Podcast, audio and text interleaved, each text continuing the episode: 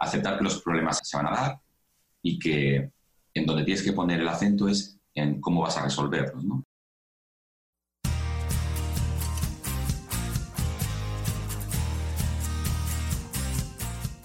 Bienvenido al podcast de Basketball Insights, un programa en el que nos adentraremos en los entresijos del baloncesto y descubriremos los trucos, técnicas y estrategias que los entrenadores de éxito siguen para hacer crecer a sus jugadores y equipos y obtener mejores resultados para que así tú puedas mejorar el rendimiento de los tuyos, sin olvidarnos de sus historias y de las de cualquiera que ayude a hacer más grande el mundo de la canasta cada día, con Millán Cámara y J. Cuspinera.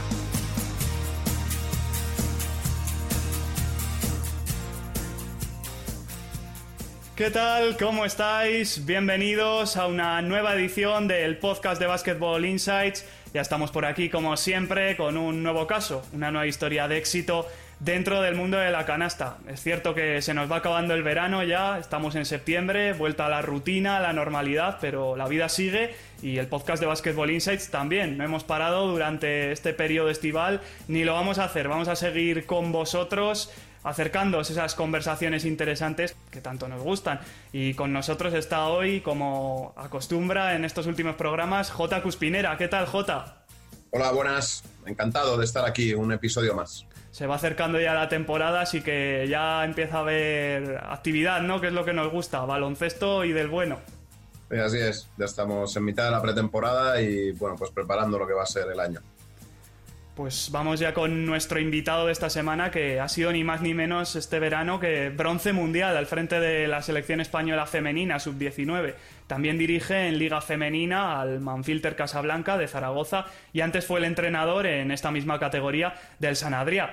Tiene una amplia experiencia en equipos de formación, tanto femeninos como masculinos. Ha sido campeón de España, campeón de Cataluña, ha pasado por equipos como Gaudí, V Barça, Sarriá, Grup Barna, entre otros. Y por sus manos han pasado infantiles, cadetes, juniors, seniors. Eh, también ha estado en categorías como Liga Femenina 2 y Liga EVA. Tenemos con nosotros a un entrenador tan completo como Fabián Tellez. ¿Qué tal, Fabián? Bienvenido al podcast. Hola, buenas tardes. Encantado de estar aquí con vosotros nosotros de que estés aquí, que además eh, nos ha contado fuera de, cámaras y de micros que, ha escuchado algunos de nuestros episodios. Y lo primero que te quería preguntar, Fabián, es eh, ¿cómo te definirías a ti mismo en relación al baloncesto? Ah, es, complicado, ¿no? Esta pregunta, el, definirse uno mismo, ¿no? Cuando pienso en algo parecido a eso, es decir, cómo me veo yo, pues me veo que no tengo un talento especial, ¿no? pero sí quizá una capacidad, una curiosidad por, preguntarme cosas y seguir preguntándome cosas. ¿no? Si tuviera que valorar algo es que a pesar de que uno va cumpliendo años en, este oficio nuestro, eh, esa curiosidad nos ha perdido. ¿no? Y puede sonar a frase hecha, pero la verdad es que le doy bastante valor, porque mientras siga esa curiosidad, yo creo que, que podremos seguir avanzando y creciendo. ¿no? Así destacaría algo sería esa capacidad para seguir preguntándome continuamente cosas. Y esa curiosidad del entrenador, eh, Fabián, va evolucionando. O sea, imagino que uno no se hace las mismas preguntas cuando empieza que cuando ya tiene algo más de recorrido, ¿no? Cierto, cierto, porque además eh, yo creo que, somos muy afortunados en, el deporte en el que estamos. Seguramente cualquier deportista de, otras modalidades podría decir lo mismo, pero yo tengo la sensación de que nuestro deporte sí que tiene una variabilidad eh, muy grande, es decir, evoluciona muchísimo y sigue evolucionando. Entonces, ya solo esa evolución te obliga a estarte replanteándote continuamente ya no solo el juego, sino las relaciones de gestión entre diferentes elementos del staff, cómo entra de repente un elemento nuevo como es el psicólogo o el coach y, qué relación tiene y cómo puede entrar. Eh, bueno, en fin. Es decir, yo creo que es imposible no estar cuestionándose continuamente las cosas. ¿Tú qué cosas te sueles cuestionar habitualmente? ¿Qué es en lo que más sueles incidir cuando te valoras a ti mismo o esa autorreflexión? Creo que soy bastante autocrítico, es decir, no, no, no. Nada más acabar el partido, lo primero que estoy pensando normalmente, normalmente es en, por ejemplo, las jugadoras que no han jugado. ¿no? porque me, cuesta, es decir, eh, soy consciente y soy coherente con lo que pienso, si una jugadora no va a jugar porque creo que no está preparada, porque no nos puede ayudar en ese momento, no juega, pero luego pienso en por qué no he sido capaz de darle sus minutos, etcétera, ¿no? En, qué problemas hemos tenido durante el juego, por qué nos ha costado tanto atacar una zona, por qué hemos sido incapaces de defender, por qué no he sido capaz de dar respuesta en ese momento que lo precisaba el equipo, porque, bueno, muchas veces te cuesta verlo y necesitas hacer una revisión del vídeo, pero muchas veces eh, ha acabado el partido y dices, mm, mierda, soy muy consciente que en el segundo cuarto no he dado tal, soy muy consciente de que he tardado en pedir ese tiempo muerto, soy muy consciente de que no lo he pedido y he perdido tiempo muerto, o lo que sea, ¿no? Entonces, no, no sé, hay, hay, muchísimos aspectos en, en, los que me sigo preguntando cuando acaba un partido qué, qué, qué ha pasado ahí, ¿no? Y qué margen tengo de mejorar, ¿no? Nos has comentado que una de las primeras cosas en las que piensas es en, en, aquellas jugadoras o jugadores que no han jugado. Más allá de lo que tú puedas pensar, ¿tienes algún tipo de comunicación con ellas o con ellos cuando termina ese partido? ¿O es una reflexión interna tuya simplemente de, de bueno, pues para ver cómo puedes incorporarlo, como tú bien has dicho, ¿no? A, no sé, al siguiente partido o a los siguientes acontecimientos que tengáis? Ah, te confieso que es sobre todo una reflexión interna y que, y que cuando, cuando sí que la hago, cuando me comunico con ella, nunca es después del partido, porque creo que, bueno, eh, estoy convencido de que no es el momento. En ese momento no, no encuentro que la jugadora sea capaz de ser receptiva, eh, incluso cuando es una jugadora que asume su rol, etcétera, etcétera, pero no, no creo que ese sea el momento adecuado. Decir, cuando yo he notado que esa jugadora podía tener minutos y no he sido capaz de encontrar el momento para dárselos, que es lo que más me preocupa, ¿no? Es decir, ¿por qué no he sido capaz o por qué no he sido valiente eh, para dárselos o por lo que sea, ¿no? Espero que, sea al inicio de semana coger la parte y decirle, mira, ha pasado esto, eh, pues no he sido capaz de encontrarte tal, o simplemente no he visto el momento, o sigue trabajando igual porque el trabajo es bueno, o al contrario, no has tenido esos minutos porque creo que no estás trabajando bien y, y no estás ayudando al equipo, ¿no? Pero sí que es verdad que, eh, que muchas veces se queda en reflexión interna porque la respuesta a veces es tan simple como decir, no hay forma de que entres. Pero eso no, quiere decir que no, me, duela, ¿no? porque puede ser jugadoras que simplemente están trabajando muy bien, pero es que no tienen sitio o que la liga es tan exigente que, que no nos pueden ayudar en este momento. Entonces, es verdad que muchas veces se quedan en esa, en esa reflexión interna, sí. Justo ahora que nos hablabas de esa comunicación con las jugadoras, ¿cambia mucho el mensaje o lo que intentas inculcar a, a los jóvenes o a las jugadoras jóvenes o jugadores eh, con respecto a la relación con los que son más veteranos o están más curtidos? Yo creo que cambia el mensaje, es decir, el, cómo transmites el mensaje. Eh, lo que no cambia en, en, absoluto es la exigencia. Y dentro de pista eh, no, no varía que tengas 17 o que tengas 30 años. O sea, se ajusta evidentemente al tipo de perfil de jugador que eres pero no en el grado de exigencia. Y, al contrario, sea, sí que le doy un, valor a, ser al veterano y al que ejerce sobre todo esa condición eh, positivamente. al que, es decir, el veterano no es el que cumple años, es el que ejerce como veterano. Si tú ejerces como veterano no hay ningún problema y evidentemente el trato es diferente. Eh, no, se trata de tener privilegios, sino que simplemente el trato es diferente.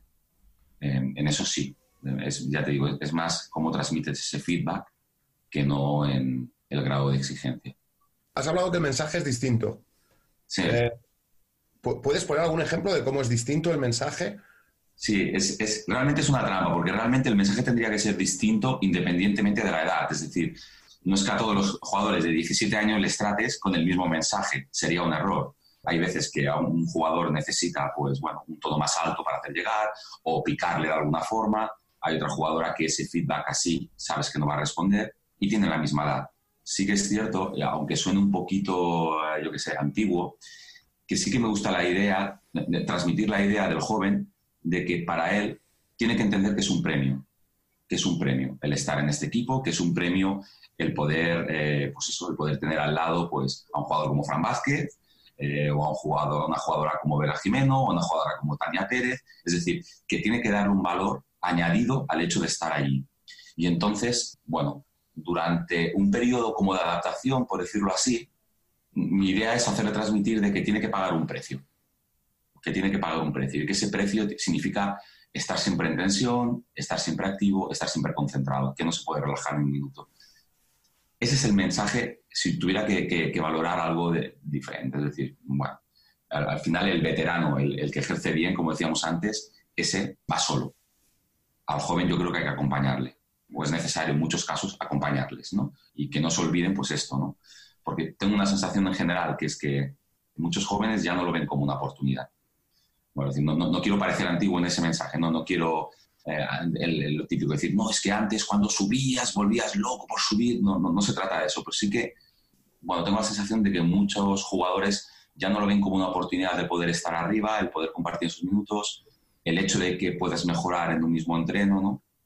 Hace poco recordaba, eh, disculpad que me alargue, hace poco me recordaba eh, unas palabras de eh, Prepelit, eh, cuando salía del Madrid diciendo, bueno, le hacían un poquito, o sea, no, ha jugado, ¿no? No ha jugado lo suficiente a pesar de ser un jugador de una categoría contrastada, eh, importante en tu selección, ¿no? Campeón de Europa, etcétera.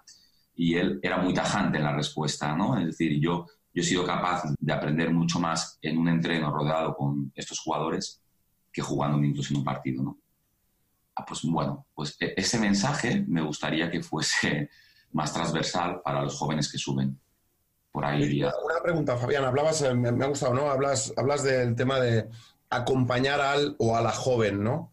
Tú eres un entrenador con muchísima experiencia, ahora estás en élite, estás en Liga Femenina, eh, bueno, llevando selecciones y demás, pero has tenido todo un trabajo detrás con, con cantera, con, con jugadoras de, de, formación, ¿no? ¿Cómo acompaña Fabián a, a una joven en esa liga? ¿Qué, ¿Qué, cosas específicas hace para, acompañar a esa joven en, su trayecto ¿no? dentro de un equipo senior? Sobre todo el, entender que lo que hablamos antes de que hay que pagar un precio, que hay que pagar un precio y que si tú quieres tener 18 años y, poder competir eh, en alto rendimiento, eso no es gratuito. Es decir, eh, vas a estar en un trabajo que no es remunerado, por ejemplo, en femenino no lo es, ¿no? Con esa edad, tienes que asumirlo, pero sin embargo, pues tienes que cuidar. Tienes que empezar a cuidar tu cuerpo, tienes que saber que tienes que eh, compaginar estudios, vuelvo a decir, eh, y que nadie te lo va a poner fácil. Eso para mí es asumir ese precio, entre otras cosas, ¿eh? Entre otras cosas. Luego, me gusta que me hagas esa pregunta porque algo que he aprendido y que no siempre lo he tenido claro y que lo he pagado caro eh, y, que, y que me lo recuerdo constantemente es que no puede ser que yo quiera más de lo que quiere la jugadora hay muchas formas de entender este deporte. Y he tenido jugadoras con un talento increíble que no querían pagar ese precio. Y la relación en momentos determinados no ha acabado lo suficientemente bien porque era yo quien quería que pagara ese precio. Bueno, porque estaba convencido que alguien con ese talento eh, no lo podía desperdiciar. Y es algo que me recuerdo mucho, es algo que me recuerdo mucho. Me recuerdo mucho porque no quiero que me vuelva a pasar con jugadoras en que he estado cuatro o cinco años y de repente esa, cuerda se ha roto porque yo la he tensionado, porque yo le, he hecho llegar hasta un, a un punto de decir, bueno, ya no puedo más, lo tengo que dejar, no me merece la pena porque es que tú quieres más que yo. Pero sin embargo, en ese momento ella no es capaz de verbalizarte eso. Y tú no eres capaz, o yo no era capaz, al menos no lo reconozco, de entenderlo así.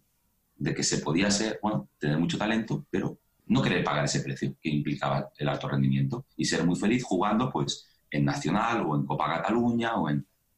¿no? Bueno, no sé, para mí es una lección muy, muy importante.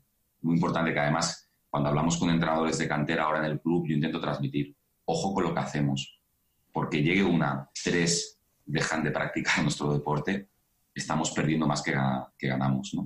E-, ese también es un paso, de, un paso que tenemos que hacer nosotros como entrenadores eh, para, acompañarlas, porque es acompañarlas hasta donde ellas quieren llegar hasta donde yo, nosotros queremos que lleguen ellas. ¿no? O sea, ¿les, ¿les, enseñas el camino en función de lo que ellas te van enseñando?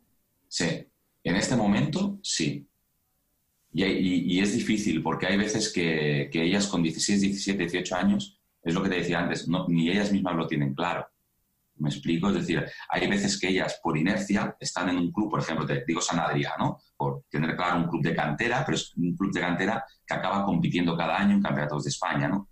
Y la jugadora va subiendo, va subiendo, va subiendo, pero sin embargo, en un mismo grupo te encuentras con jugadoras que ya no tienen las mismas expectativas, pero que por inercia, porque forman parte de este grupo de amigas, porque tienen talento para jugar a esto, siguen.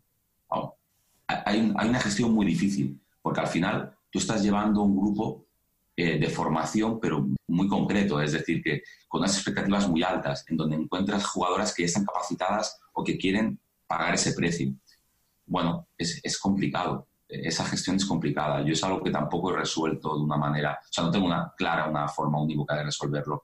Lo que tengo muy claro es que no quiero volver a equivocarme por intentar llevar a una jugadora donde, a un plano en el que ella no quiere ni tiene necesidad de llegar. Y es interesante, Fabián, en tu filosofía para intentar hacer crecer un grupo, eh, ideas como ir creando pequeños hábitos y no pensar a corto plazo. Háblanos un poco de, de esa filosofía tuya a ese respecto. También me, parece, bueno, me, da mucha ocasión para reflexionar sobre ello, porque cuando te dan un equipo, cuando estás en alto rendimiento y llevas un equipo pues, las características en las que ahora yo me muevo, es decir, un equipo que está realmente de menos de la mitad de la tabla para abajo. Trabajar sobre hábitos eh, ofensivos, defensivos, es decir, crear una filosofía de juego, no mi filosofía, pero una filosofía de juego que sea reconocible eh, para ellas, eh, no se puede hacer a corto plazo. Sin embargo, tu obligación es intentar que ese equipo compita. Bueno, yo me veo atrapado en una paradoja que es que yo al menos no sé trabajar de otra forma. Es decir, creo que, que, la forma de trabajar tiene que ser esta y que en cualquier caso es la única en la que yo me encuentro cómodo, lo cual no quiere decir que yo trabaje bien, pero sí que creo en, en que no se puede hacer las cosas a corto plazo. Nunca me aconsejaría ir un equipo que está en problemas, eh, contrata a Fabián porque va a salir de allí en, en, un mes. Creo que no soy ese perfil de entrenador como muchas, muchos compañeros sí que encajan en ese perfil y, y es lícito y además es, es, admirable porque lo que hablábamos antes es un talento que yo creo que no tengo. Entonces, sí que creo en esos hábitos ¿no? y en la construcción de ellos. ¿Y ese concepto de crecimiento eh, lo entiendes de distinta manera en lo que es la selección y esa dinámica de concentración y campeonato y de otra distinta en lo que es club y dinámica de pretemporada y temporada?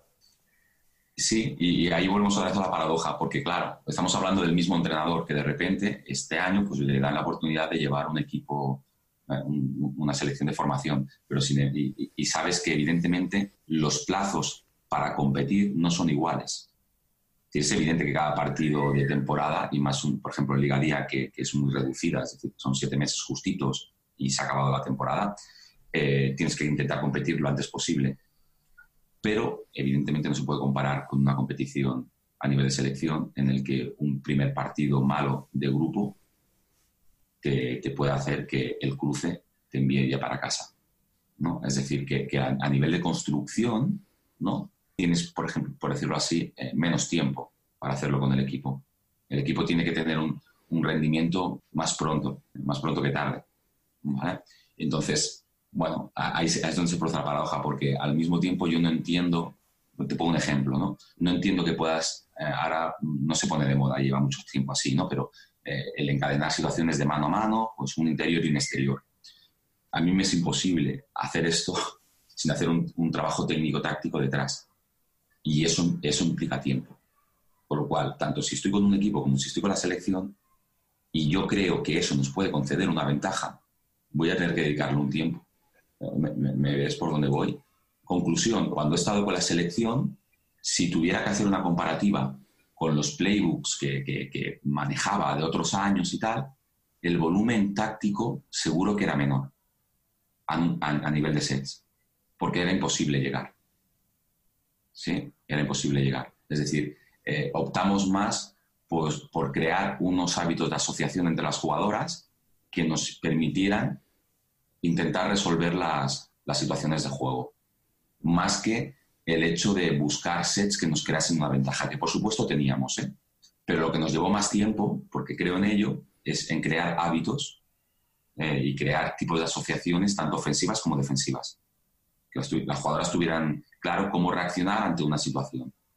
Y, esto en una selección es verdad que es difícil, pero bueno, también es que es la forma en la que creo, ¿no? No, no, me, veo, bueno, me veo, a lo mejor lo intentaría, pero no me siento cómodo haciendo otra cosa.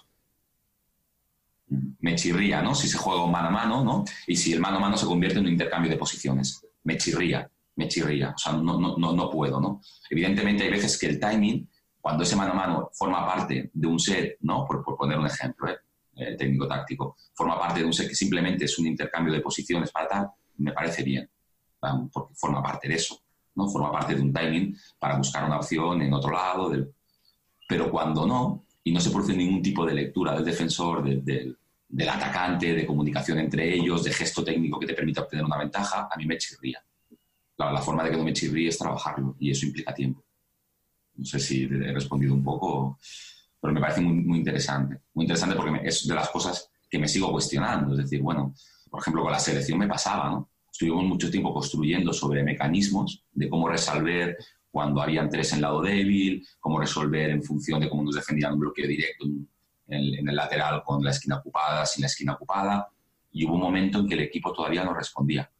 Y pensaba, hostia, llevamos dos semanas y el equipo no responde. Mm, mierda, ¿cómo hago? ¿Deshago el camino hecho? ¿Seguimos por ese camino? Yo, la única experiencia es como ayudante el año pasado con un gran entrenador que era Lino López, que es Lino López. Es mi única experiencia en selecciones, con lo cual las dudas, entre comillas, eran normales. No, no tengo una, una, respuesta clara, ¿no? Sé que yo al final optamos por seguir y creo que no nos fue mal. No, no por la medalla, ¿eh? creo por, por las sensaciones. Está claro como resumen, Fabián, que con más o con menos tiempo, lo que está claro es que tú vas a los hábitos que para ti son importantes, que serán más reducidos en tiempo, evidentemente una selección, pero la esencia está ahí, en esos hábitos que para ti son importantes, que en un sitio tienes más tiempo para desarrollarlos que en otro, pero vas al, al hábito que, que, te interesa inculcar en las jugadoras para, para resolver esas situaciones. ¿no? Mira, una de las personas que, que, admiro desde fuera, porque solo he la, la oportunidad de coincidir con él el año pasado, en, el año pasado, hace dos años, en el curso de alto rendimiento de Murcia, el coincidimos con Pedro Martínez, ¿no? Es una persona que a mí me hizo muchísima ilusión porque es una persona que admiro dentro y fuera de la pista, me parece muy coherente, sin conocerla personalmente. Eh, a Jaume le conozco un poquito más y un día, eh, abusando de, de, la confianza de Jaume Ponsarnau, decía, hostia, ¿cómo ha sido este año trabajando con, con Pedro? Cuéntame algo, cómo era y tal dice, mira, dice, si te tengo que resumir algo, te pongo un, una anécdota, ¿no? Y me decía, dice, estábamos en un partido y en un momento determinado del partido le comento, o sea, Pedro, podríamos hacer esto. Y en ese momento Pedro me contesta, ¿lo hemos trabajado en entreno? No, pues entonces no lo hacemos. El lunes hablamos, ¿no? Bueno, eh, es una anécdota, evidentemente, ¿no? No, no Uno tiene que dar respuesta en partidos, etcétera, y, pero me parece que, que, lo que me quería transmitir Jauma era muy claro, ¿no? Porque, bueno, porque eh, representa al, Pedro que también me imagino yo, ¿no? Y esa parte, evidentemente, es hablando de todas las distancias, no, no, no, no estamos hablando de, comparar a nadie. Ahí sí que me veo muy identificado en ese sentido de decir, bueno, yo al final no puedo exigir al jugador que resuelva situaciones que no están entrenadas y para entrenarlas pues tienes que tener un conocimiento, es que a medio o largo plazo, no, no. A corto plazo no se construye un equipo, pienso. Ya que hablas de entrenamientos, ¿qué es lo que no puede faltar en los tuyos o lo que nos encontraríamos si fuésemos a ver uno de los que haces? Yo creo que al final podemos quedar con el equipo para hacer un partido de fútbol, para tomar eh, unas cervezas, para ir juntos al cine o para lo que sea. Pero dentro de un entreno no puede faltar tensión, no puede faltar exigencia, eh, no puede faltar sonrisa mientras trabajamos, es decir, que es perfectamente compatible eh, no puede haber gente no implicada en el trabajo. Yo siempre, cualquier entrenador de la cantera, y lo saben, si vas a venir y vas a venir regularmente, vas a entrar en pista, porque no, no, veo absurdo que haya alguien tomando apuntes como si fuera un clínico cuando me puede ayudar en pista haciendo mil cosas. Entonces, lo que puedes ver es mucha gente entrenando en, en nuestras sesiones de entreno. Y lo que más me gusta es que cuando, cuando ligeramente me tomo el respiro de ponerme un poquito desde fuera y ver el trabajo global, veo toda eh, gente que me ayuda haciendo funcionar el grupo. Y a mí eso me, me produce un, una sensación de orgullo tremenda, ¿no? Ver, ver, compañeros que lo viven como lo que tiene que ser, ¿no? que es lo que digo, vivirlo como algo propio. Tú tienes tu cadete, tú tienes tu infantil, tú tienes tu junior, cuando estás con el equipo, con el primer equipo es tuyo, ¿no? Y bueno, de eso sí que me siento orgulloso, o sea, que me gustaría que la gente que viene de fuera viese lo que yo veo, que es eso. A nivel técnico-táctico, que, porque siempre los entrenadores tenemos esas cosillas que siempre están presentes, si no en todos, en prácticamente todos los entrenamientos, ¿no? Eh, que, que, ¿Cuáles son esos aspectos que tú trabajas de forma constante en tu día a día? Por ejemplo, en, en, esta primera parte, pero al final lo suelo mantener porque se suele perder, pero en esta pretemporada, por ejemplo, esto que hablábamos de hábitos defensivos ¿no? y, y códigos de comunicación. Por ejemplo, cada vez creo mucho más en esos códigos de, educación, ¿no? de, de, de, comunicación, perdón. ¿no? Es decir, por ponerte un ejemplo, ¿no? al final, si yo estoy haciendo una defensa de un bloqueo indirecto en que decidimos perseguir porque está nuestra defensa y la forma de comunicarlo es gritar chase, pues se tiene que gritar. ¿Por qué? Porque no solo estoy comunicando al interior que necesito que haga un step out para ayudarme en esa salida, por ponerte un ejemplo si, si decidimos hacerlo, sino que estoy ayudando al defensor del pasador a entender que en función de la distancia puede hacer una defensa más táctica hundiéndose para poder defender el cal largo que, que se pueda dar tras esa salida en directo. Pues esto requiere tiempo, ¿no? Y entonces lo que trabajo sobre todo, pues tanto a nivel ofensivo como defensivo, cómo resolvemos esas situaciones ¿no? y cómo las comunicamos. Eh, si hago un mano a mano y ese mano a mano eh, el interior tiene la responsabilidad de establecer, pues, por ejemplo, pues, tres códigos ¿no? en función de cómo defiende. ¿No? Pues si ve que esa, el defensor del exterior eh, está intentando pasar agresivo por arriba, pues, mm, pues le decimos go. ¿Por qué? Porque eso representa que a nivel técnico-táctico va a hacer un in and out, por decirlo así, para abrir ese ángulo en el último momento de pase, que va a establecer un contacto antes del rol. y eso varía en función de los porque es diferente a nivel de expresión y a nivel de código en función de la defensa. ¿no? Pues si te pasan por abajo, pues no soltarás ese pase sobre una mano, sino que lo cogerás con dos, porque es una forma de decir al, alero que se quede en tu línea, en la línea de la pantalla que le vas a ejercer. ¿no?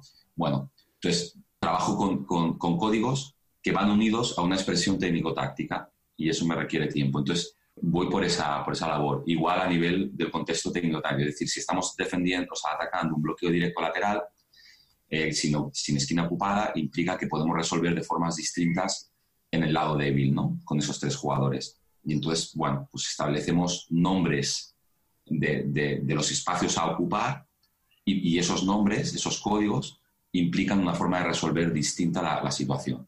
Volvemos a lo de los hábitos. Esto implica tiempo entonces sí que le dedico mucho tiempo a eso, a cómo resolver esas situaciones.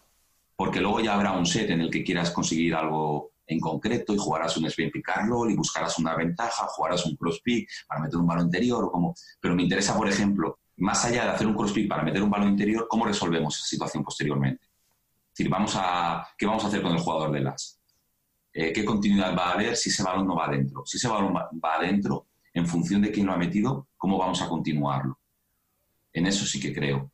No, no, es que sean trucos, ¿no? Sino que sí que le dedico mucho tiempo a cómo resolver eso.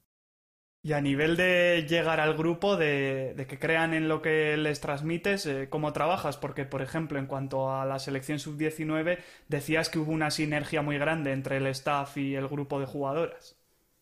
Sí, sí, sí que la hubo, es cierto. Y es curioso porque uno es el mismo, aunque no actúe de la misma manera y, y se equivoque, etcétera, pero uno en esencia es el mismo y sin embargo esa sinergia no siempre se produce. ¿no? Y bueno, es otra de las reflexiones constantes de, porque al final, evidentemente que, que no se produzca ese feeling con todos los equipos, se pueden producir a muchos motivos, incluso algunos ajenos a nosotros. Pero lo que está claro es que a lo que a uno le puede, a lo que a mí me conviene es saber qué puedo variar en mi forma para que eso se produzca. ¿no? Es decir, ¿qué puedo variar para que ese feeling que no existe se produzca, ¿no? O qué puedo variar para que ese feeling que existe se mantenga, ¿no? Con la U19 fue así. Y no te, no, no te sé decir cuál fue la clave, porque yo creo en que si me conoces, es decir, en ser honesto, en ser honesto y ponerle pasión a lo que haces, porque equivocar me voy a equivocar seguro. Me voy a equivocar tomando decisiones y me voy a equivocar muchas veces a la hora de comunicar esas decisiones me voy a equivocar seguro, seguro, seguro, seguro. Entonces yo lo que espero es que esa jugadora sepa que siempre voy a ir de cara, que toda la exigencia que hay en pista eh, no es que se compense, pero fuera se convierte en cariño, en aprecio, en interés por esa persona. Porque es así, es decir, porque me interesa, es decir, no, no, tengo que, no es una metodología de trabajo, es que me interesa esa persona, es que convivo con ella muchísimas horas al año por lo tanto me interesa. Y además tengo la sensación de que cuando una jugadora es mía, es mía siempre. Es decir, sigo, sigo en comunicación con muchísimas de mis jugadoras y con, y con las que no tengo comunicación, sé de sus vidas. Sé si siguen estudiando, sé si... porque me interesan, pero porque me interesan como personas. Entonces yo te diría que, no sé, intentar ser honesto, pero no, no, no existe una clave. Y evidentemente rodearte de gente, de gente válida. En eso antes te lo decía, ¿no? Fuera de, de lo que era la conversación que te decía, ostras, el hecho de, por ejemplo, contar con Raquel Romo, ¿no? la ayudante de Avenida, es decir, gente que reme a tu, en la misma dirección que tú, contar con Javi Torralba, eh, un entrenador muy competente en muchos aspectos, pero sobre todo con una gran empatía y con una gran capacidad de conectar con las jugadoras, pues era necesario. Era necesario para que para hacer llegar a las jugadoras que esa exigencia que había en pista era eso, exigencia en pista y que eso no iba a cambiar y que íbamos a entrenar mañana y tarde y que vamos a estar cansadas y seguiríamos entrenando y que no cambiaría nada la exigencia a pesar del cansancio y que luego fuera el ambiente sería, pues, conocerían a una persona, pues eso, que se preocuparía por ellas. No sé, es, un aspecto que me, bueno, que le sigo dando vueltas porque no siempre es así. O sea, la, imagen final de cuando somos bronce mm, me ha pasado una vez en la vida, es decir, me ha pasado de día dos. Es decir, que las jugadoras acaben ganar el bronce y que inmediatamente te vengan hacia ti a mantearte, es algo que me ha pasado una vez en femenino. Ha sido este verano. Esa es la realidad. Independientemente de que haya podido tener buen feeling y tal. Otro aspecto, por ejemplo, que resaltaría es cuando estaba en, masculino, los tres años que estuve en Barna, con un grupo que se mantuvo, es decir, dos años que hicimos fases de ascenso a EVA y otro año en EVA, es que al acabar cada partido no hacían el grito sin que yo estuviese. yo no es algo que prestar atención y presté atención por su insistencia en no, no, no, eh, el, equipo somos todos. Y esto no va de nosotros. Era una forma en que me hacía transmitir el grupo de que esto no va de nosotros, va de todos, ¿no? Bueno, y otras veces no lo ha habido, es que sinceramente no ha habido ese fin. otro reto más para, para, para intentar que siempre sea así, ¿no? Has hablado varias veces de tus colaboradores, ¿no, Fabián? ¿Cómo, ¿Cómo, distribuyes los roles o los aspectos a trabajar por parte de cada una de las personas que te rodean? Que me imagino que en distintos sitios pues habrás tenido más, habrás tenido menos, ¿no? Pero ¿en, qué te basas tú para distribuir el trabajo y poder darle eh, la... Bueno, de hecho has dicho que le das importancia hasta quien te viene a escuchar, ¿no? Bueno, yo hablábamos antes, ¿no? de, ser claros hablando yo creo que me muevo en un, en un ambiente semiprofesional. Cuando digo semiprofesional es que los primeros entrenadores ganamos muy poco para, para, para, lo que es una liga de primera línea y mis ayudantes no ganan. ¿Eso qué, ¿Eso que implica? Que yo intento establecer un equilibrio entre lo que necesito de mis ayudantes y, mm, joder, la ley de vida que, que, están sufriendo ellos. Es decir, yo tengo un ayudante que viene mm, por 800 euros mañana, tarde, que es preparador físico de equipos y que además lleva otro equipo dentro del club. Bien, eh, yo, yo, necesito los vídeos del, del, rival, independientemente que yo vea partidos durante la semana, los necesito el, el domingo a más tardar. Eso no siempre es así. Tengo compañeros que, vuelvo a decir, trabajan conmigo mañana y tarde, que trabajan con sus equipos, que trabajan en Synergy para poder ganar 300 euros al mes y tener, mm, bueno, llegar a fin de mes. ¿Cómo lo hago? ¿Qué les pido? Les pido en función de, lo que me pueden dar y, encontrando ese equilibrio con lo que realmente necesito. Contra antes eh, tenga esa información, eh, porque, bueno, hay hablando de entrenadores, ¿no? Pascual siempre decía, ¿no? O siempre dice, ¿no? Eh, yo el exceso de información no, no, sé qué es. Para mí no, no existe el exceso de información. Eh, es como gestiono yo esa información. Pero nunca me quejaré de exceso de información. Pues bueno, no sé, yo, yo soy de este... Es decir, yo, prefiero tener muchísima información. Claro, no siempre me la pueden llegar. Luego, otro aspecto para mí es que eh, la persona se sienta importante y se sienta bien en lo que hace. Por ejemplo, los roles normalmente en selección son muy determinados, incluso hay veces que están por escrito, ¿no? Hay una persona que se dedica al vídeo de individuales, otro al de colectivos. Cuando establecemos el staff, lo primero que le dije a Raquel y a Javi es, ¿qué queréis hacer?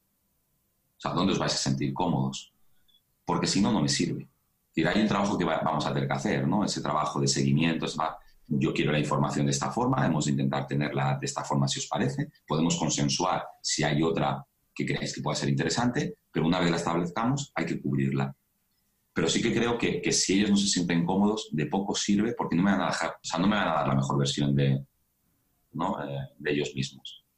Esto para, yo, yo, creo que es el inicio de, de, cualquier relación a nivel de, de, staff. Luego que se sientan cómodos, eso es, esto es lo que acabo de decir.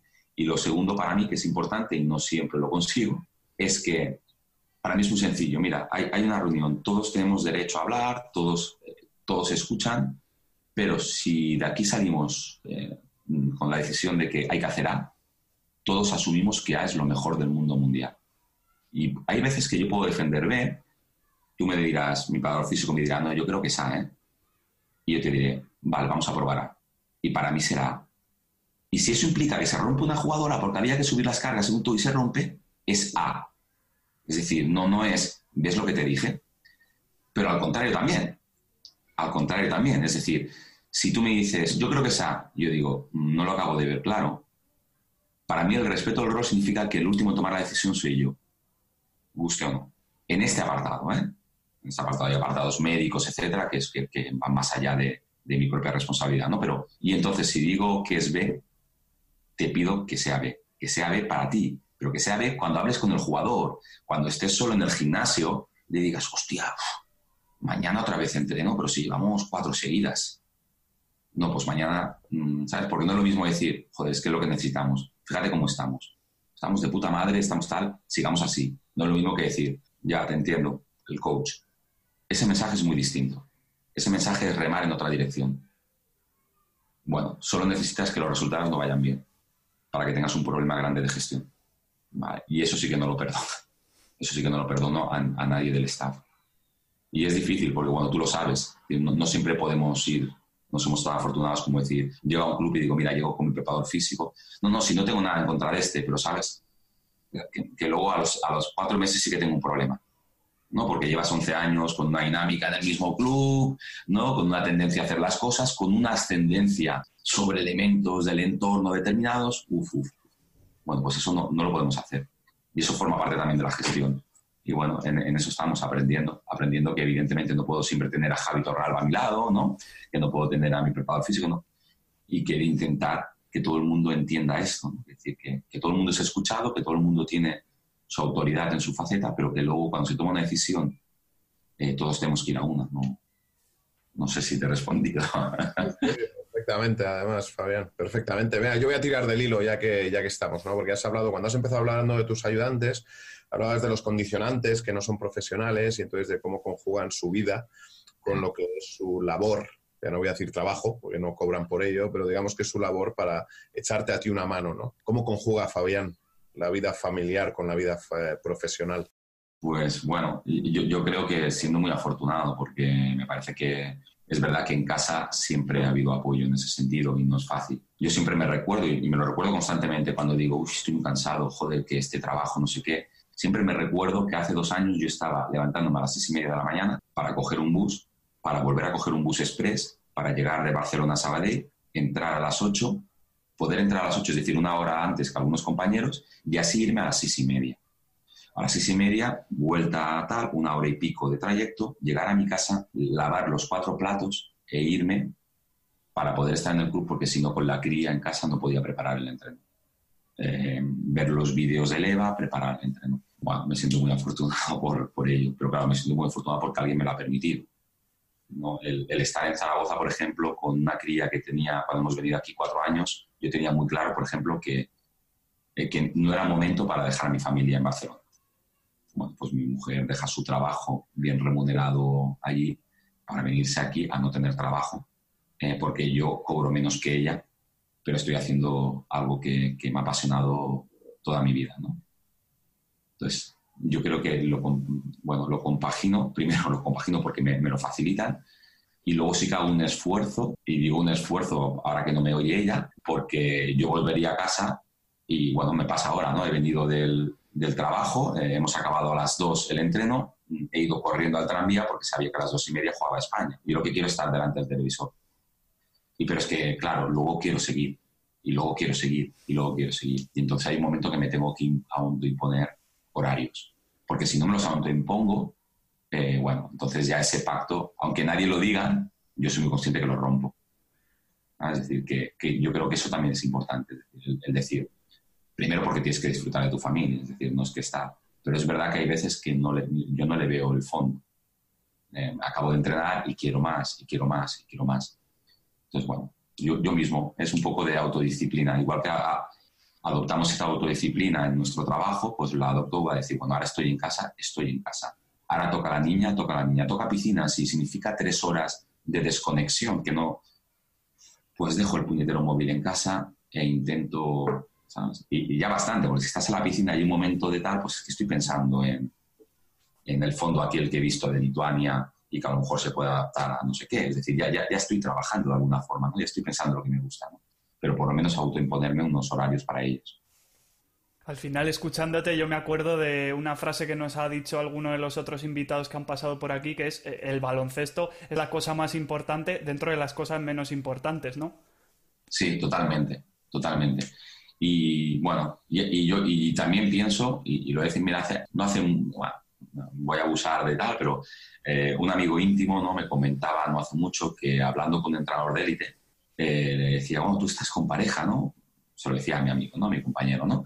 ya tú estás eh, con pareja y tal, te vas a casar, no sé qué. Y le decía medio en broma, pero sobre todo tres cuartos en serio, de por qué lo entiende así, por qué lo entiende así, eh, que no es compatible ser entrenador de élite y tener una familia. ¿No? Eh, bueno, no, no, voy a decir nombre por respeto y tal, la persona. Yo conociéndole, o sea, conociéndole, conociéndole desde fuera, me parece perfectamente entendible lo que él quiere decir. Por cómo lo vive, además, por cómo vive esta persona su trabajo, con la pasión que lo vive, la dedicación que le... Pero no me parece nada positivo, no me parece nada, nada positivo. Me parece bastante más positivo, por ejemplo, el mensaje, por, por, poner dos anécdotas, ¿no? Esta que te he comentado, sin poner nombres, permitírmelo, y la de Jaskevicius, ¿no? En un momento determinado, en una rueda de prensa, le dicen, ¿cómo que ha permitido, cómo que permitido? Que le permito a mi jugador que vaya al nacimiento de su hijo. ¿En, serio me estás preguntando que, cómo lo he permitido? a mí me parece más interesante esta línea que la otra. ¿eh? A pesar de que, ya te digo, ¿eh? estoy enamorado de ese entrenador, eh, me, da, entiendo lo que, lo que dice, porque además lo vive así. O sea, en medio en broma, pero sé que lo vive así. No, pero me parece triste.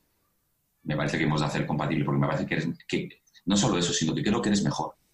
Creo que eres mejor en tu trabajo, si, es, si eres capaz de encontrar ese equilibrio. Creo que es sano creo que no es bueno acabar el entreno y meterse en el despacho hasta últimas horas, porque no creo que le hagas un favor a tu profesión ni, a tu crecimiento. Dicho esto, esa persona es top y yo no soy nadie, ¿vale? Pero, pero sí que digo lo que pienso, sí. No es J, ¿eh? si os lo estáis preguntando, no es él. no, no, no, no. Este caso no es J, no es J, en este caso no. Por seguir un poco con la línea de las jugadoras, eh, ¿tienes algún truco o algún hábito para destensar, eh, para hacer más amena la convivencia con ellas? Eh, típicas actividades fuera de lo que es el día a día baloncestístico. Sí, bueno, primero bromear, creo que es bueno. Luego dejar, dejar ponerse en... O sea, creo que es bueno. creo que es bueno encontrar los momentos en el entreno para, hacer algo distendido. El juego muchas veces tengo la fama de ser como muy serio, que no lo soy, pero tengo la fama de ser como muy serio y, de ser exigente en pista, entre comillas, ¿no? Eh, yo creo que cuando me pongo, no en ridículo, pero cuando yo soy el, el, objeto risible del tal, ayuda a distendir. Entonces muchas veces juego con eso. Ya sea porque me pongo a hablar en inglés peor de lo que ya soy hablando inglés, ya sea porque hago si eres capaz de saber encontrar este momento, ahora, lo, ahora quito tensión, va, ahora nos volvemos a meter, es muy positivo. Por lo que te digo, porque la jugadora entiende estas dos partes, que eres capaz de ser exigente y luego eres cercano. Luego he tenido grandes compañeros, antes hablabas de Javi Torralba, igual que tengo otros compañeros a los que admiro, con los que he podido trabajar, como Tony Payet, que es un entrenador que tiene una capacidad eh, analítica bestial a nivel táctico. Javi posiblemente no tenga en comparación, por ejemplo, con Tony o, con otros compañeros, esa capacidad, ¿no? A pesar de que es un muy buen entrenador, sin embargo, tiene algo que es increíble, que no solo es la capacidad de empatía, sino la capacidad de transmitir el mensaje, utilizando un lenguaje. Entonces tú me dices, ¿cómo conectas a veces? Tengo 47 años. No es lo mismo cuando tenía 18 y entrenaba jugadoras de 15 que ahora. Eh, tenemos que reinventarnos totalmente y tenemos que adaptarnos al lenguaje. Eh, lo que dice Javi de veo series, es que es necesario. Él tiene una, luego tiene su talento, es decir, cuando uno fuerza algo de lo que no es, lo que el resultado es peor, ¿no? Pero sí el tener eh, anclajes que, te ayuden a conectarte con ella, y eso es utilizar un lenguaje parecido. Javier ese es su maestro. Y lo que uno ha de hacer cuando tienes al lado a alguien así es aprender cómo conecta y, y hacerte tuyos, igual que se hace, él, hace, él es una esponja, ¿no? Y él hace suyas otras cosas, ¿no? A saber utilizar las suyas.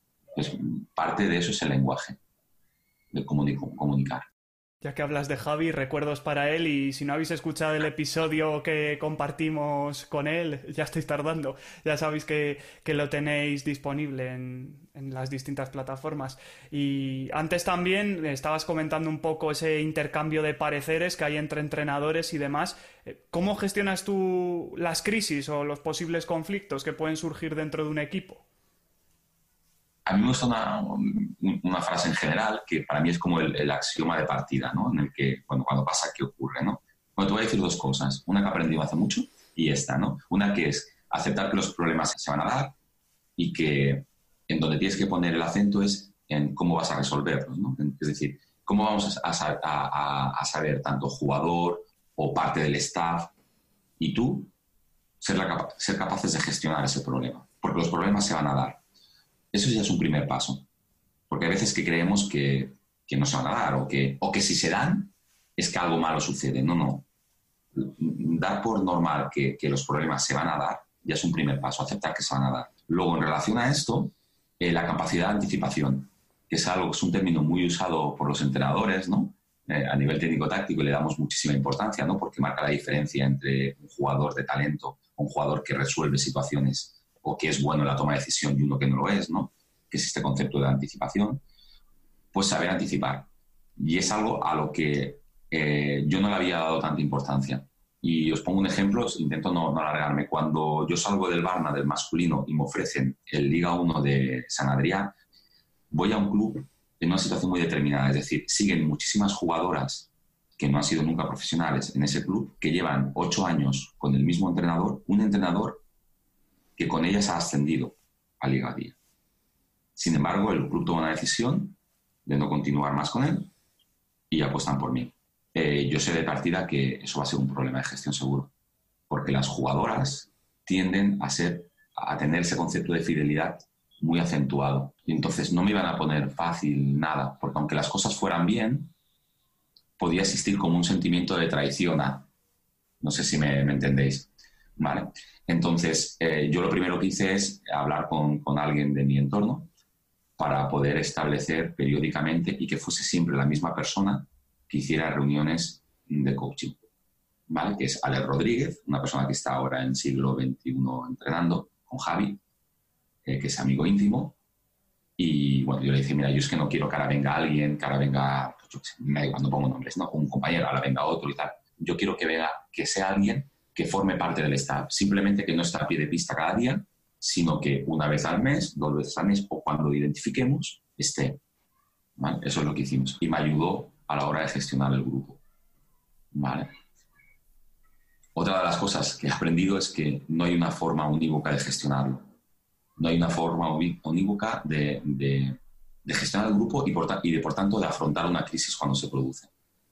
Eh, y esto también lo he aprendido, es decir, que no me sirve lo que hablamos antes del feeling, hostia, es que esto me servía con los tíos del Barna, ya, pues no te sirve con las tías de San Adrián. Hostia, es que esto me servía, pero si era el rey del mambo, pero si los medios de comunicación en San Adrián, coño, un equipo que tiene que descender, ¿no? Con, nueve jugadoras a Mader, con tres de la casa, con no sé cuántos, ¿no? Pues está en la Copa Reina, ¿no? No, pues ahora llegas a Zaragoza y la situación es diferente. No, no hay una forma. Yo tengo la sensación de que todo el rato estoy aprendiendo y que me aprendo porque me equivoco. A pesar de que te digo, es muy importante ese concepto de anticipación. Alex, en esta gestión con el equipo San Adrián, me lo decía. Dice, no esperes a que se produzca. Hemos de intentar anticipar. Y cuando, cuando eres capaz de anticipar, entonces eres capaz de, de, construir para prevenir. Creo que son dos elementos que sí que ahora me parecen vitales y que yo no le daba tanta importancia. Yo le daba más importancia decir, bueno, mira, ahora tenemos el problema, ¿vale? ¿Qué hacemos para gestionarlo? No, perdona Anticípate a eso. Anticípate a eso. Una vez te vas a anticipar, ¿vale? ¿Qué, problema vamos a tener? Que no te van a dar crédito. Que tú no eres su entrenador. Que para ella su entrenador sigue siendo aquel. Bueno, ¿qué problemas vamos a tener? ¿Cómo podemos romper esa barrera que existe? Bueno, y a partir de ahí crecer. Eso forma parte de la anticipación de la prevención, que me parece vital. Y lo aprendí de, de Alex Rodríguez, que es otro crack, es como Javi. Vamos llegando ya al final de esta conversación. Eh, no sé si tienes algún secretillo, algún truco de cancha, algún consejo para los entrenadores que nos oigan, algún aprendizaje más que, quieras compartir con nosotros. Bueno, transmitir que todo lo que hagamos lo hagamos con pasión. Yo creo que, yo pienso que pasión y honestidad. Eh, me equivoco constantemente y, me acepto, pero no me acepto como soy, es decir, no acepto la equivocación. Acepto la equivocación porque me, porque me permite corregirla. Es decir, esto de yo soy así no, me sirve. Y era algo que tengo claro desde hace mucho tiempo. Bueno, esto, que con pasión y con honestidad el trabajo sale. Y, y, se producen, y se producen esas sinergias que antes decíamos. Al final, el jugador te ve. Al, jugador no le engañas, le engañas un día, le engañas dos, le engañas un mes. A los seis meses, ese jugador te conoce no tiene sentido ser otra persona. Sé tú mismo, ves de, ve de cara y no va a ser fácil, ¿no? No es fácil decirle a un jugador, no tienes sitio en el equipo, o tu lugar va a ser entrenar, o tú... No, es fácil, pero no, no, se le ve nada engañarlo, ¿no? Yo sobre todo diría esto. Y luego no, hay consejos, ¿no? Pero fuera de micro también me, comentabas, ¿no? O sea, este, a nivel de, de, ese proceso en el camino, ¿de qué te sientes orgulloso, ¿no? Yo eso no lo diría como, como consejo, no lo diría como consejo, ni siquiera le diría, a, veces he utilizado esa palabra, es decir, me siento orgulloso de cómo va yendo el camino, pero tampoco creo que, sea eso, porque es darle demasiada entidad al, al camino, a mi propio camino, pero sí que creo en, en, el hecho de decir, bueno, me siento satisfecho de no, de no haber pagado según qué precios para ir dando pasos hacia adelante. Me explico yo, recuerdo conversaciones con compañeros que decían, mm, si quieres una oportunidad, tienes que pagar el precio. Ese precio significa dejarte ver, eh, llamar a aquel, hacer, hacer un favor para, para poder pedir otro. Yo si de algo me siento satisfecho es de que las cosas han ido llegando cuando han tenido que llegar y, y si, si dejan de llegar, pues volveremos a pasar nueve horas delante de un ordenador para poder salir rápido del trabajo y, seguir pensando en lo mismo que pienso esas nueve horas, que era en básquet, mientras picaba código eh, COBOL. Otra pregunta interesante que os la estamos haciendo a todos los invitados que venís desde que tuvimos con nosotros a Raúl Barrera. Tú cuando ves a otro entrenador, a otro colega de profesión, eh, ¿qué te hace pensar de él que tiene talento? Es una buena pregunta. Es una buena pregunta porque, mira, y, yo cuando hice el CES hay muchas cosas que, me quedan en positivo de además eh, tuve la desgracia de no tener a Jota, ¿no? Sabe que... Suerte de no, de no haberme tenido. Pero bueno, de vez en cuando me escapaba, veía a Jota, veía a Ramón, a pesar de que mi tutor, eh, bueno, en fin, eh, era un crack, no, no, no, hay nada que objetar Pero algo que me, me, me, quedó fue la imagen del cubo. ¿Te acuerdas? La imagen del cubo que tiene muchas aristas, ¿no? y que representa un poquito lo que somos como entrenadores. Y el que hay que ir ganando caras a ese cubo. ¿no? Hay que ir ganando caras a ese cubo. Y, tenía diferentes. Entonces, cuando veo un entrenador, por ejemplo, cuando yo veo a Javi, veo que tiene talento y aplico lo mismo que aplicamos a los jugadores. Es decir, Felipe Reyes es jugador de talento, nadie diría que no lo es. Sin embargo, ese talento es diferente al que puede tener, por ejemplo, Pau Gasol, ¿no? O Mirotic, ¿no? Es un, pero nadie diría, a día de hoy, nadie podría discutir que eso no es talento. Tiene un jugador que es capaz de rebotear con dos metros como rebotea, un jugador que eh, pasados, no sé, siete años de la, de la etapa eh, clave de formación, la capacidad que ha tenido de progresar año tras año, hasta hace muy poquito, ¿no? para ser, por no sincero, para, para, para, hacer visible ¿no? esa mejora, eso me, me, parece que no se puede hacer sin talento. No, no, no se puede tener 30 años y al año siguiente ha mejorado su tiro de 5 metros. No se puede tener 30 y, y al año siguiente eh, ser mejor eh, como pasador en situaciones. no, es imposible. Hay mucho trabajo detrás de él y, de, evidentemente de sus ayudantes, ¿no? Como bien sabe Jota, ¿no? Pero bueno, pues eso me pasa con los entrenadores. Cuando veo a Javi, eh, veo que tiene un talento increíble a la hora de empatizar, de conectar. Yo siempre le digo, digo, da igual, da igual que tú no seas un pizarritis, ¿no? Siempre se lo digo así, ¿no? Da igual, da igual. De, lo que se trata es de que tú tienes una piedra y la haces mover. Y me da igual si yo eh, juego como, ¿sabes? Me, me sé todos los sistemas de Brad Stevens. No, que, eso no me hace entrenador. O sea, aquí de, lo que se trata es que se muevan tus jugadoras y tú las mueves, luego soy capaz de, pues esto, de, disfrutar de un, yo sé, un entrenador como Xavi Pascual, ¿no? En su momento, ¿no? Eh, un entreno suyo de preparación de Euroliga que todavía guardo y es increíble, y es increíble la capacidad de contenido, de transmisión de ese contenido y de asimilación que consiguen sus jugadores, ¿no? Es un talento totalmente diferente. ¿no? Entonces, bueno, no, es que me fije en algo, sino intento disfrutar y, ver cómo, cómo, es capaz de, de, sobre una planificación de un entreno que uno se imagina, cómo es capaz de poco a poco eh, plasmarlo durante un entreno. ¿no? Y hay muchas formas diferentes, ¿no? Eh, veía eh, ayer, ¿no? El Turquía-Estados Unidos y evidentemente que este, este deporte es de los jugadores y que hay un plan de partido en general que puede funcionar pero, por ejemplo, los cinco minutos últimos antes de la prórroga me parece una locura de, partida de ajedrez, de la utilización de los cambios y de que esos cambios implicaran un juego ofensivo diferente y un juego defensivo diferente, en función de los jugadores que tienes tú en pista y del rival. Hubo un momento que jugaron a balón mano, Popovic y el entrenador turco. Y para mí eso es talento, porque eso es capaz de reaccionar. ¿Cuántos entrenadores son muy buenos en el día a día, que me parece que también es talento. Ser capaces de construir un equipo y, sin embargo, no tener esa faceta del talento que es ser capaz en segundos de reaccionar de, lo que sucede en pista. Entonces, a mí, no sé, me parece muy interesante que tenga tantas aristas, ¿no? Y me parece muy interesante ser consciente de tus puntos fuertes y trabajar para ganar aristas a ese cubo. Porque como tiene tantos, es muy difícil pensar, ya los tengo todos. Y eso, eh, eso es un reto bonito. Es un reto bonito, independientemente de la edad que tengamos, ¿no? Eso es lo que a mí me motiva. Es decir, mira, esa gestión que iba tan, ya no, este año no ha ido tan bien esa gestión, ¿eh, tío? Bueno, pues algo estás haciendo mal, ¿no? Pues esa lista que tú creías que tenías, ¿no? Ese feeling, ¿no? Ese, esa sinergia, ¿no? Con la U19, ya, ya, pero es que vienes de un año que no la has tenido, ¿eh? ¿Qué puedes hacer para mejorarlo? Eso me fascina, eso me da fuerzas para seguir dándole esto.